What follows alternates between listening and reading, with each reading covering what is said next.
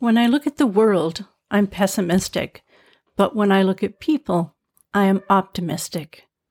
Carl Rogers.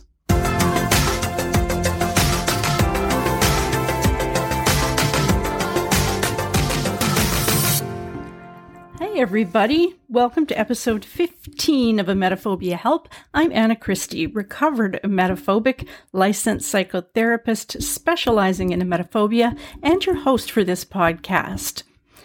Um, just to let you know, there are costs associated with producing this podcast. So if you're finding it helpful, you could just buy me a coffee. That would be really cool. Um, just look down to the bottom of the notes on this episode and you'll see a link right there that says support the show, buy me a coffee.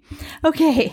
Today I'm talking to psychotherapist Peter Silin from Vancouver, Canada, which is where I'm from as well.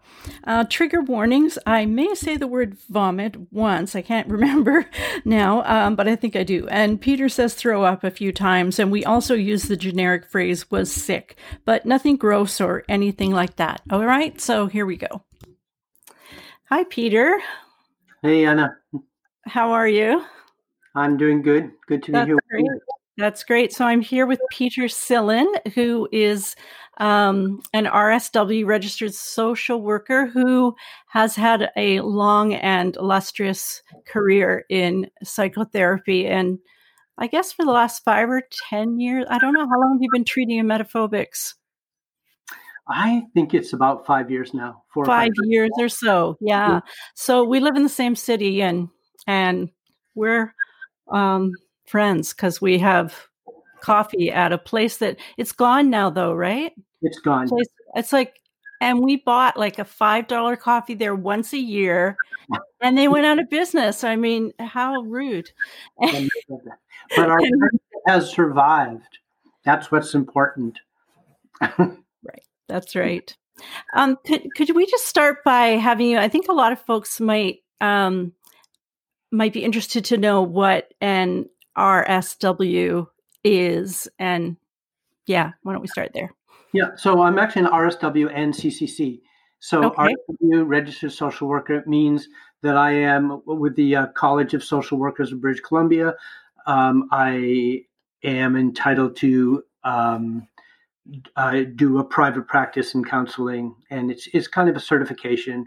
CCC is a certified clinical counselor, and that is a Canadian-wide organization of of of psychotherapists, and um, it's it's also a clinical designation.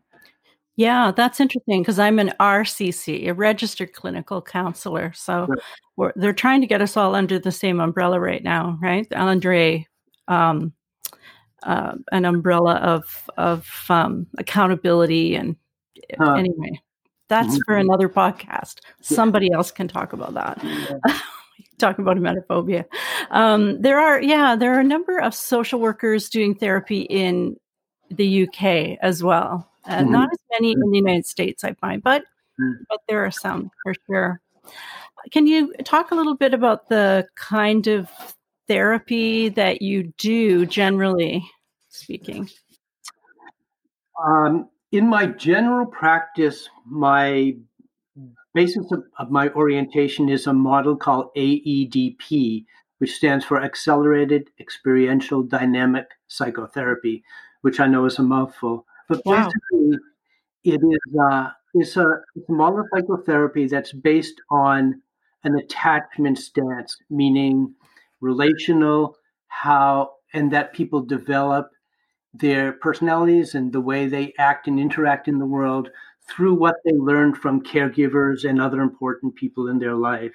It's uh, a model that is very accompanying, um, very gentle, and very powerful.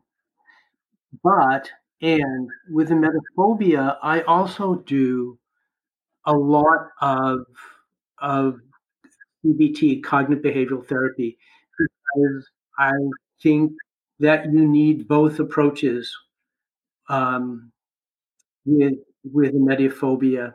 So um, there are sometimes when you, I think you don't have to go into background things. I do, but I um, you, can't not do the desensitization. I think.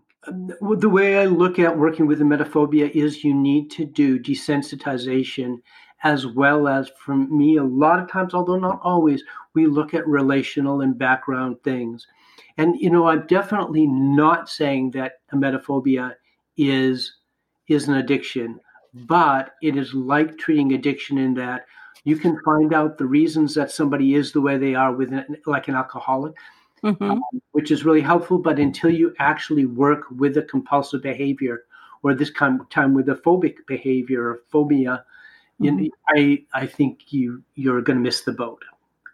Yeah, that's interesting. Could talk the whole time about that. Actually, mm-hmm. um, it. I I was going to say that it. Um,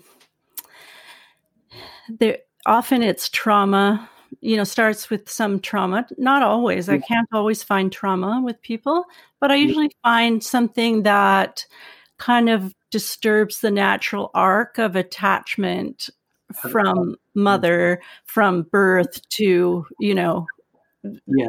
18 years of age let's say there's sort of a mm-hmm. natural arc of being very attached securely attached and then kind of dissolving that attachment in a healthy way and uh-huh. when things disturb that and this happens with i'm not i'm nobody I'm not, this is not scientific. So if you're, are there any scientists listening? Please don't throw stuff at your computer. Um, but because I only treat emetophobics. So I don't have a control group for this, but it seems like all of my clients have some story or other um, that, that, you know, would point to that. There could be that everyone does. Nobody really makes it out of childhood unscathed, I don't think. Yeah. Can I add to that, Anna?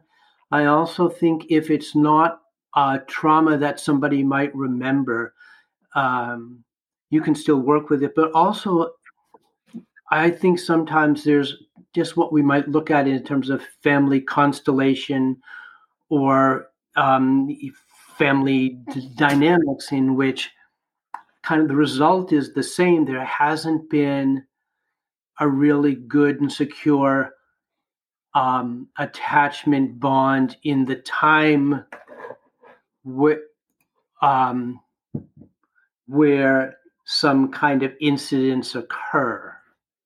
So, in other words, you know, yeah. like you can have you can have an incident that for one child, and I, well, I guess this is then talked about trauma, but where one child might not be traumatic, but in a family where there's not a good attachment, then if a child has an incident and they end up feeling alone or unseen or abandoned, the the the uh, fear, the emotion is overwhelming.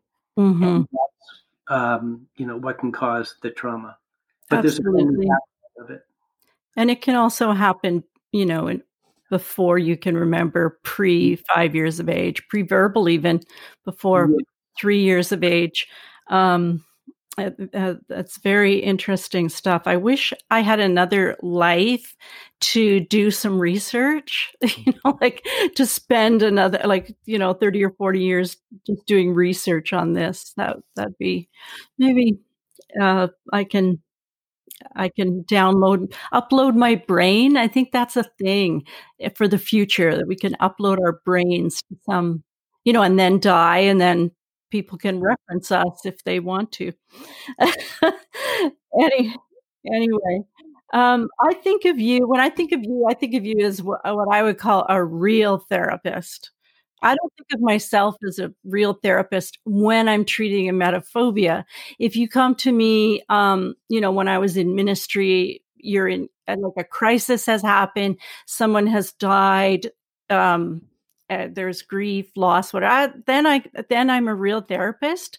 Um, but with this, I feel as though I'm more of an educator, and I'm spending, you know, about 16 sessions with people teaching them more than actually doing therapy. Mm. And so, uh, you know, I really respect you for you know just sort of saying to me on many occasions, I can't do this in 16 to 20 sessions. You know, what are you talking about? And, um, but I, I feel like if someone comes to see you, mm-hmm. that they get the whole deal, you know? Uh huh. Does that make sense? What I'm saying? Yeah, yeah. And sometimes, actually, with the people I I treat, depending on what the situation is, then it is shorter. I don't think it's 16 sessions, but it is shorter. Mm-hmm. Well, I just can I respond also to what you said earlier uh, when you say I'm not a real therapist because um, I know you're sort of joking, but what's really important that people know about you is that and therapy is what makes it successful is the relationship that they have with a therapist. Yes. And and you while however you kind of position yourself, you are a warm, concerned, supportive person. And the relationship, I would think that the relationship you have with your clients is as important or the foundation of what you do with them. And that's similar exactly the same as what I do. Yeah, I, I, I thank you for saying that. And and I was joking a little bit. Mm-hmm. I have a huge advantage in having had emetophobia, worked mm-hmm. on it, and overcome mm-hmm. it in the same way that I work with other people, mm-hmm. and therefore they trust me in, almost immediately. Mm-hmm. Um, Ninety nine percent of them do, and that you know, I mean, I've gone to therapists where it's taken me 20 sessions just to trust the person, yeah. to feel like I can say whatever I want, I won't be judged. And, mm-hmm. you know, so yeah, I want to be able to, um, you know, put together uh, the, the book that I'm working on with David Russ.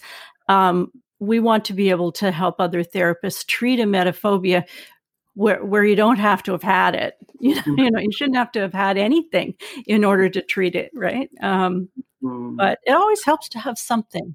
So mm. to have been a little bit screwed up is yeah. probably the best that you want from your therapist. Go ahead. Well, I'm just thinking about yeah, like what you said to emphasize is it's trust. Um, that is a really crucial thing.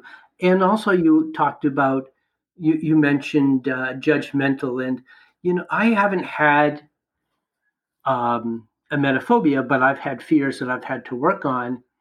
And at any rate, when I see somebody in my practice,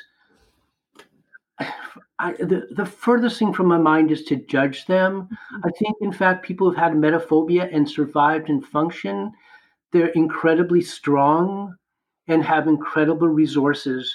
Yeah. Um, because otherwise they they couldn't manage. And the other thing is when I see somebody who has emetophobia I think to myself, and I say this to people, you know, this is just one part of you. Mm-hmm. Lots of other parts of you that are really important. And I want to, you to know that I see you as a whole whole person. Right. Yeah, that that's really really important. Um I one of the reasons why I like uh, to remain friends with you, have coffee or whatever. I have a number of therapist friends mm-hmm. or acquaintances, but what I like about you is that you never say anything bad about your clients even like behind their back so to speak like when you and I are chatting and mm-hmm. I don't either. And and when people who are therapists do that, it just rubs me the wrong way. I don't like it. Yeah. So, I mean, you know, maybe they're okay at faking whatever they do. I don't mm-hmm. know. There are lots of therapists out there, but mm-hmm. I just think um, my, the the first therapy modality that I was trained in was Rogerian Carl Rogers. And if you don't remember anything that you learned about Carl Rogers, one thing I remember is uh, that he said we are to have unconditional positive regard for mm. our clients. And I have never, ever forgotten that. It is unconditional. And a lot of folks who'll be listening today have had really bad experiences in therapy. Um, that I want them to know that I had a number of bad experiences as well. But there are lots and lots and lots and lots of good therapists out there who will just keep trying, keep, yeah. you know, keep going, keep looking. Um, Peter and I are getting old, so well, not you, of course. what am I saying? But we both keep talking about uh, retiring, but then I, I kind of want to just work till I'm dead. I think. I think that's my next goal. Just and hopefully I'll still be doing something for emetophobics when I'm 100. Yeah, um, brain will be uploaded, as you say. That's right. Maybe by then, my I can just upload my brain, and people have therapy with mm. a machine. That's me. Yeah. Mm. Um, one of the things that you do that um, I'm familiar with because I've had it done um, a little bit is EMDR. And a lot of people, um, emetophobics, ask me about EMDR, and I, I, can say very little about it. Mm-hmm. But you are certified, you have like a certif you there's some kind of a course and you're sort of yes. certified. Yes. Could I'm you- not certified, but I, yeah, I'm trained in EMDR and I've probably been doing it for 20 years. So EMDR stands for eye movement desensitization and reprocessing, another long initial thing. But yeah. basically, it is a way of working with people that is just at the, the very basic is they will follow my hand movements with their eyes only as I go back and forth in front of their eyes, or I will tap their hands alternately mm-hmm. while we focus on a kind of target memory. Mm-hmm. And for some reason, which I'm not sure has ever been um, figured out 100%, it helps to resolve trauma. I mean, it's much more complicated than that, but that's mm-hmm. what it is basically. And um, when I say resolve trauma, it's not like it's you're going to forget what happened, but what's going to happen is is to some extent, at least hopefully, is the memory of it will not be so disturbing. It will be right. kind of reprocessed in your brain in a different way. Mm-hmm. Well, one of the overly simplistic ways that I've had it explained to me is that it kind of it has your brain switching back so quickly between right and left that it kind of overrides the the things that are more uh, prefrontal cortex, like thinking, mm. for example, you know, mm. logic, reason, all that sort of stuff. Mm. And it gets to the real center of your brain where you're holding these emotions that are yeah. held in your body yeah. you know, as memories, right? Um, yeah. Does is that does that sound like it? Yep. Too over. Yeah. Yep. And and that's also why, you know, that follows out of that why people can't think them their way out of emetophobia. Right. right? They can't. Uh, they say, uh, you know, well, I know it's like even most people with emetophobia, they'll say, well, I know when I think about it, I know it's really dangerous. It's not really dangerous, but still, and the reason is because it's not in your rational part of your brain that you're having the problem. Right. It's the emotional part of your brain. Yes. Yeah. Very. It kind of targets both, but you, right. you have to target. It's in your emotional part of your brain, and it's a lot of times with trauma, it's stored in your body. Yes.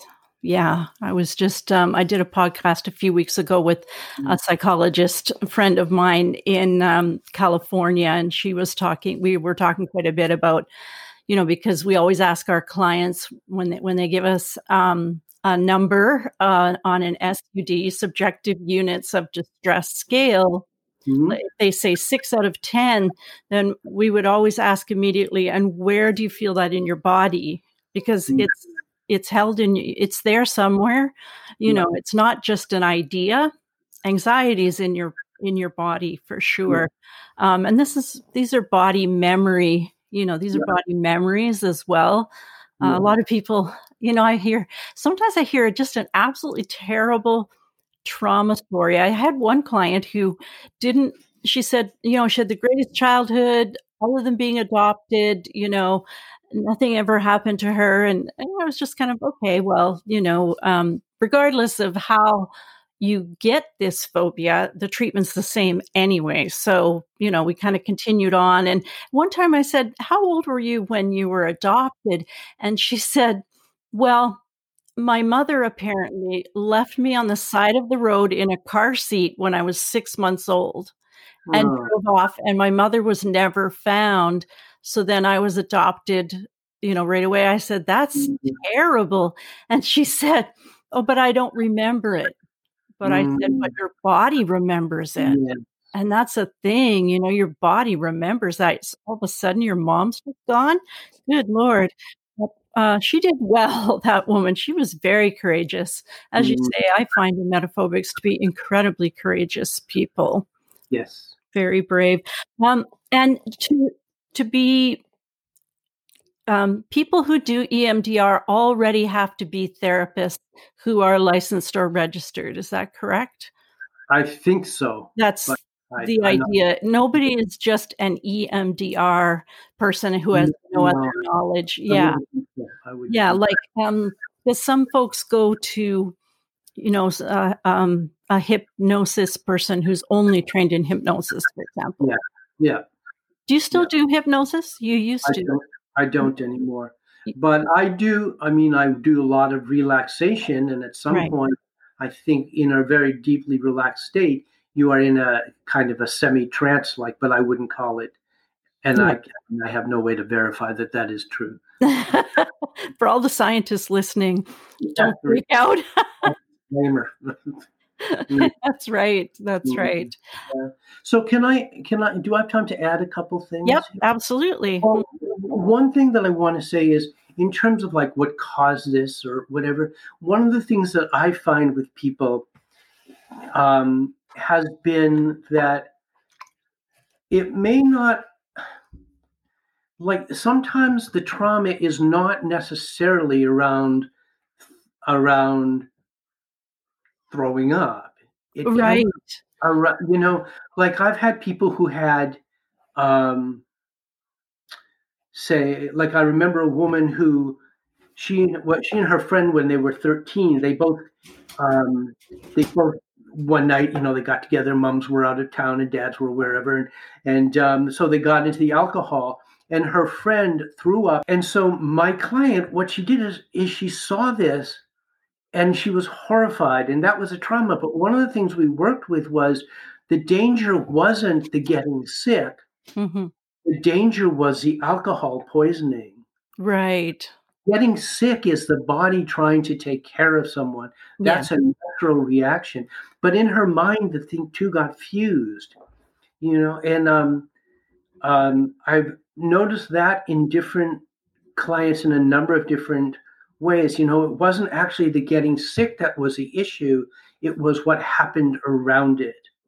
Right. Like mom couldn't stand it, or, um, or, it meant that dad was really sick and died. But right. it wasn't the getting sick that was the problem. But in a right. child's mind, it got confused. Yeah, it yeah. does. And I think that's one of the reasons as well um, that emetophobia is very serious phobia. It's it's not it's it presents usually as quite debilitating, really, mm-hmm. you know, ruining people's lives, mm-hmm. and it um, the, and people assume, oh, there you must have like repressed a memory or mm. got to have had some violent thing that has to do with being sick. And that isn't necessarily true. I think the problem is, if you call it a problem, is that people just don't vomit very often or you don't see yeah. it. And so you it's like a natural avoidance. You know, you're you have a kid's afraid of thunderstorms and you live not where we live, but where they happen, you know, uh, they happen every year and all summer. Eventually they just get over it. But, but with mm-hmm. this, it, it, doesn't happen. And yet they, yeah. so they live in a constant state of feeling nauseous, being afraid. And, you know, it just kind of carries on from there. So, and, you know, most people I talk with after I've been working with them for a while, but even beforehand, they'll say that the last time they got sick or when they finally do get sick, they'll always say, "Oh, it's not so bad." Yeah, it wasn't as bad. It was a fear of the event. Yeah. was never as bad as the event. Yeah, and I always ask them, focus on that. What's that like to realize it's not as bad as you thought? Right. And I think that's really important. And you know, when I also tell people, and this is about trauma too, well, that, that if if you think about, well, I might get sick. Think about what happens after which mm-hmm. is going to be okay. Um, things are going to go back to normal. Right. You know, people are still going to care about you. Nobody's going to laugh about you. It's like mm-hmm. I tell people, finish the movie because there's always a happy ending. Don't stop the movie at the worst part, which That's is right. in trauma. Yeah, often when I ask people, and I know that I was asked this as well, what happens next? Mm-hmm. Um, they don't they don't know. Like a lot of people answer, I don't know, and they're right. quite puzzled. And it's almost as if a like an iron curtain comes down, or the world ends right there. There's nothing right. after, you know. Um, and and yet there is, yeah, yeah. So that's a, an important question to ask. Absolutely. Yeah. Well, I saw people finish the movie. Right. Right. Yeah. Okay. On that note, our movie's finished. Thank you. Yeah. Well, you're welcome. It's a pleasure talking to you again, Anna. For more information about emetophobia, including resources, uh, free resources for treating it, go to my website at www.emetophobiahelp.org. Um, it should have everything that you need there. Um, so that's emetophobiahelp.org or just Google emetophobia help. And that's our show for this week. Thanks for listening.